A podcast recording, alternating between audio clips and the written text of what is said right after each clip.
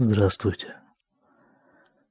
Итак, у нас 7-е занятие по сказке Рабби Нахмана о потере царской дочери. Потерялась царская дочь. Как мы говорили, это может быть ощущение присутствия Всевышнего в этом мире. Это может быть святость, это может быть просто душа человека. Душа человека постоянно свербит, не дает ему покоя. А человек не знает, что это, что с ним происходит. И начинает искать разные способы, как бы успокоить вот это вот самое смятение. Он ищет, чем бы ему заняться, чем бы заглушить вот этот вот зовущий голос души. И в конце концов он решает, скажем, выпить стакан чая. Это пример рабби из Пьесецна. А Рабби Нахман, вот в этой сказке, которую мы читаем, он и призывает этого человека откликнуться на зов души, пойти ей навстречу, искать ее. Так вот, мы говорили, что когда он ее нашел, она находилась в таком не очень удачном месте, во дворце нечисти, она ему дала инструкцию, как ему дальше себя вести, чтобы ее оттуда вызволить. И в эту инструкцию входила такая вещь, как таанит. Таанит – это пост.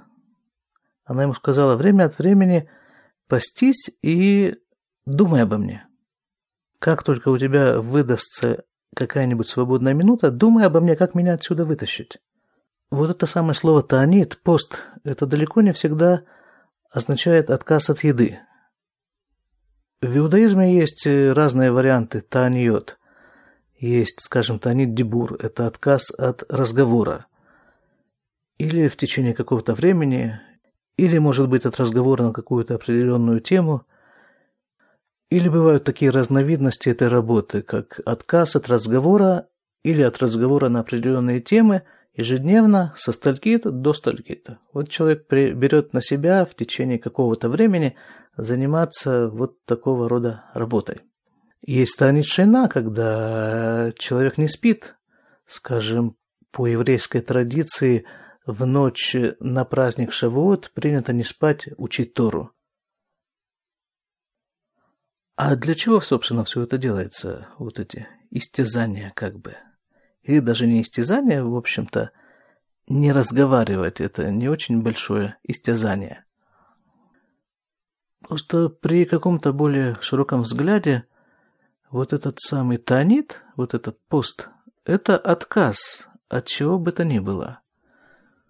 Человек выбирает себе некую такую градацию, выстраивает ценности и выбирает, от чего он может отказаться, от чего-то второстепенного, для того, чтобы продвинуться в направлении чего-то более важного. Я читал когда-то восточную притчу. Пришел ученик к учителю и сообщает ему радостную весть, что он хочет у него учиться. Ну хорошо, тот сажает его за стол, ставит перед ним пустую чашку и наливает в нее чай или какой-то другой напиток. Наливает, чашка постепенно наполняется, и вот чашка полная, и чай начинает переливаться через край этой чашки. Течет на пол, течет на ученика. И ученик говорит учителю: что ты делаешь, чашка уже полная. А учитель говорит ему: я показываю, что ты из себя представляешь. Ты уже переполнен своими представлениями о жизни, как ты это называешь. Я не могу тебя учить в таком состоянии. Вся моя учеба пойдет мимо. Ничего хорошего из этого не получится. Для того, чтобы учиться, получать новую информацию, нужно освободить для нее место. То есть очиститься от информации старой, ненужной.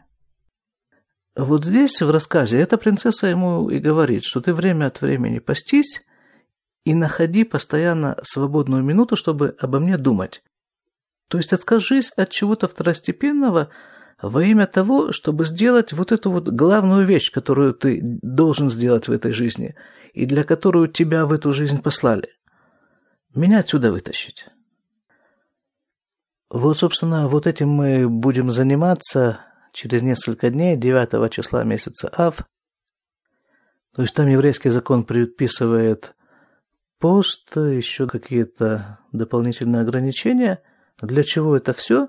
А для того, чтобы тосковать о храме. И тем самым приблизиться к нему, приблизиться к следующему, к третьему храму.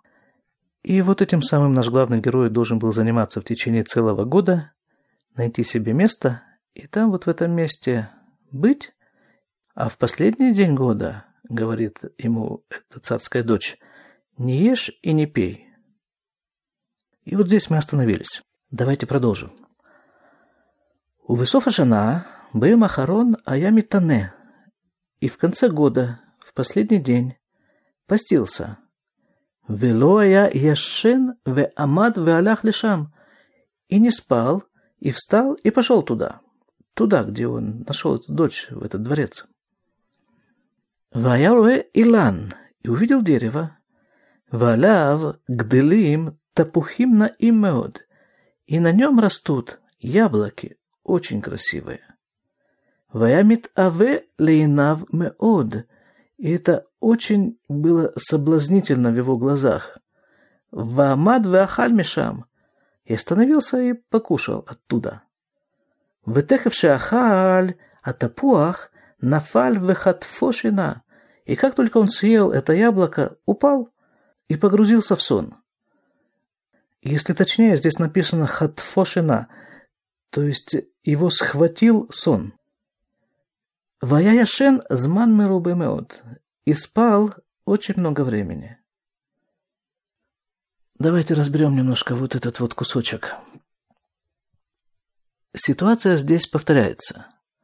Если помните, вот там, когда он попал во дворец этой нечисти, он ходил из зала в зал, все было там совершенно замечательно, и как-то он наткнулся на какие-то совершенно такие привлекательные деликатесы. И он остановился, покушал эти деликатесы и слег. Дальше он продвигаться не мог. А до этого он ходил, искал ее много-много лет. Но, правда, в той ситуации, в первой, он не заснул, а просто лег в углу и смотрел, что там происходит. А здесь вот этот вот год, который он провел в постах и в размышлениях о царской дочери и тоске по ней, вывел его на совершенно новый уровень. То есть, судя по тому, что он заснул, этот уровень был намного выше, чем предыдущие. То есть, чем выше гора, тем выше с нее падать. Но эти падения, как мы говорили, неизбежны совершенно. И это возможность твоего падения с высоты совершенно не является причиной того, чтобы на эту высоту не пытаться взобраться. Потому что важно не то, что ты упал, а важно, что ты будешь делать потом, после падения.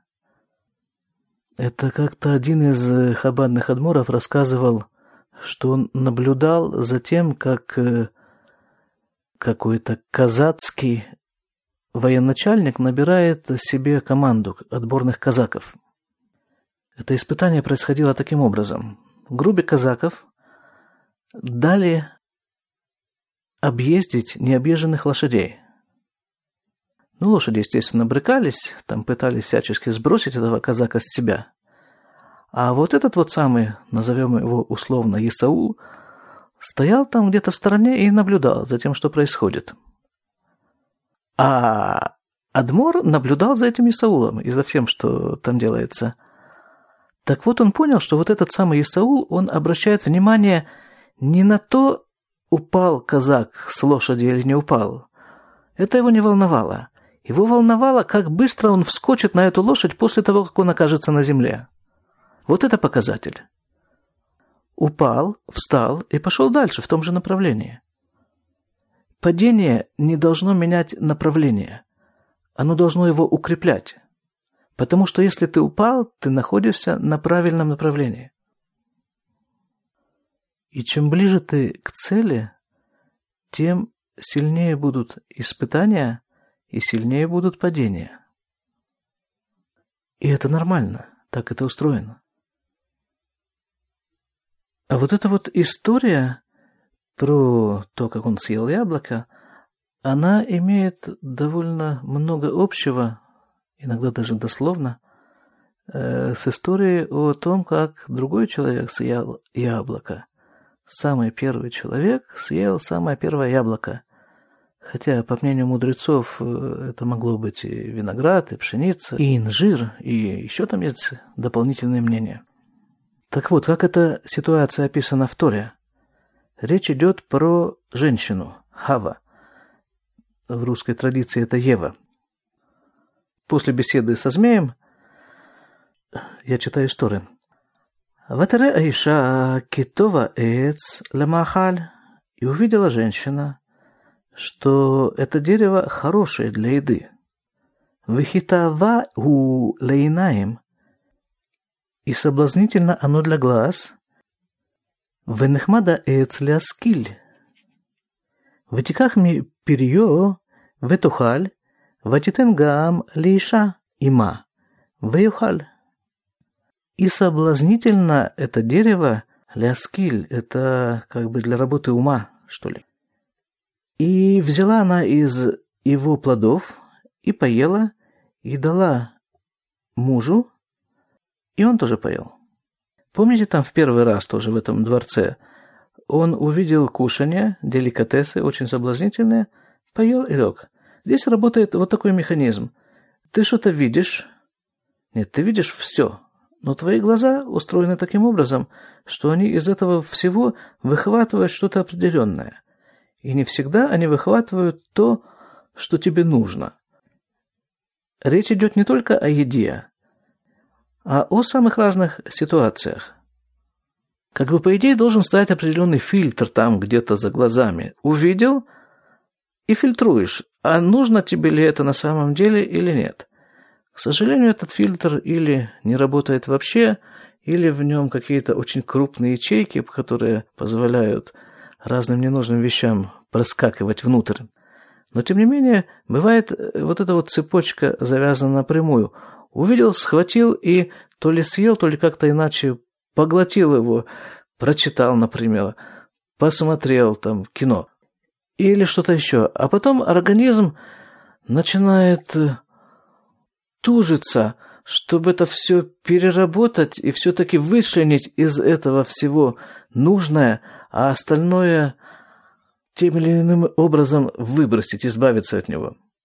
Увидел – хорошо, дальше фильтруй, оно тебе надо.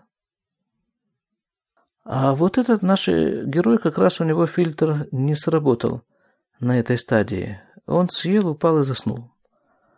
Что значит заснул? В первый раз он просто упал, но он, по крайней мере, помнил о том, зачем он здесь и что здесь происходит. Заснуть – это значит забыть, не только упасть, прекратить идти в нужном направлении, а забыть, что есть такое направление, что тебе нужно по этому направлению идти, и кто ты такой вообще, и зачем ты сюда пришел. При этом вот в этом вот самом состоянии этой спячки можно выглядеть совершенно активным человеком и участвовать в гонках за лучшую должность, за лучшее место под солнцем, за лучшее то, что принято считать лучшим в определенных кругах, скажем так, довольно широких. При этом все это явления сомнамбулические, потому что на самом-то деле человеку нужно двигаться в совершенно противоположном направлении. Это когда я начал учиться у своего учителя, вот когда он произносил слово «иткадмут», то есть «продвижение», у меня заняло довольно много времени понять, что он не имеет в виду продвижение ни по службе, ни по зарплате, не по вот этим вот стандартным путям, которые обычно принято называть продвижением.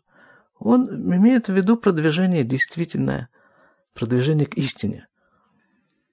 Так вот, он заснул и проспал очень много времени. «Ваям и шарет мена эроту», и его слуга будил его. «Велоя не ор кляль», и он совершенно не пробуждался. Так вот так это и выглядит. Человек живет в таком сомнамбулическом состоянии, скажем так, активно сомнамбулическом. И Всевышний пытается разбудить его, посылая ему людей, которые могут это сделать, посылая ему какие-то соответствующие обстоятельства, чтобы разбудить его, но до поры до времени он может максимум перевернуться с одного бока на другой и продолжать спать. «Вахарка хикиц мишнато, вишааль ля мишарет, эхен ани баулам». А после этого он пробудился от своего сна, сам пробудился, и спросил слугу: «Эйхен ани баулам, где я в этом мире?» Помните, что произошло вот с этим первым человеком, Адамом, после того, как он съел яблоко? В этом саду появился Всевышний и спросил его: «Аека, где ты?» Про первого Любавичевского адмора Бальтания рассказывает, что когда он сидел в тюрьме, к нему пришел там какой-то тюремный чин побеседовать с ним просто, потому что ему стало известно, какой человек сидит у него в тюрьме. И вот он пришел к нему в камеру и спросил его как раз вот про это место в Торе. Вот про это слово «Аека, где ты?» Как он его толкует? Адмор Азакен рассказал ему, так как толкует это слово один из комментаторов Торы, Раши, что «Аека, где ты?» Всевышний сказал Адаму просто для того, чтобы вступить с ним в разговор. На что тюремный чин сказал: «То, что Раши пишет, я сам знаю. Ты мне расскажи, как ты это место толкуешь». И тогда Адмор Азакен сказал: «Вот, скажем, живет человек столько-то и столько-то лет». Эта цифра точно соответствовала возрасту этого тюремного чина. Так вот, человек живет на свете столько-то и столько-то лет, и занимается он все это количество лет совершенно непонятно чем. И к нему приходит Всевышний в том или ином виде, в той или иной ситуации, и спрашивает его: «Где ты? Где вот тот самый ты, которого я послал сюда, на эту землю, для того, чтобы сделать то, что нужно сделать? Он где?» Я не помню уже, что там было дальше в этой тюремной камере, но как-то это произвело сильное впечатление на этого вот начальника, гражданина-начальника. И вот то же самое происходит с нашим героем. Он просыпается и спрашивает: «Где я в этом мире?» Кстати, одно из средств разбудить человека от спячки – это вот эти вот самые Сипурей Масиот, которые мы читаем. Раби Натан, ученик Рабби Нахмана, он именно так о них и писал. Это средство пробудить человека от духовной спячки, в которой он может находиться всю жизнь. Ну, конечно, всегда есть возможность, прочитав и послушав эту сказку, просто перевернуться на другой бок и продолжать. Так вот, он спрашивает: «А где я в этом мире?» «Высипер ли амишарет? Эйха на мишарет, сипер ли ашинили мелех, а маасе вамарлю». И рассказал ему слуга. В скобках здесь дается такое напоминание: вот тот самый слуга рассказал второму на царство эту историю и сказал ему. То есть, что рассказал слуга этому самому своему господину, второму на царство? Он рассказал ему вот эту вот самую сказку, которую мы читаем. Сказал ему, что ты спишь очень много времени, несколько лет. А я все это время жил тем, что кушал вот эти вот яблоки. То есть для слуги эти яблоки не вредны. Это как бы структура более низкой организации. Это для его господина есть подъемы, падения, посты, Для слуги всего этого нет, или почти нет, поскольку он все-таки связан со своим господином и с его действиями. И обе эти структуры, и господин, то есть второе нацарство, и слуга, и царская дочь вместе и образуют то, что в нашем мире принято называть человек.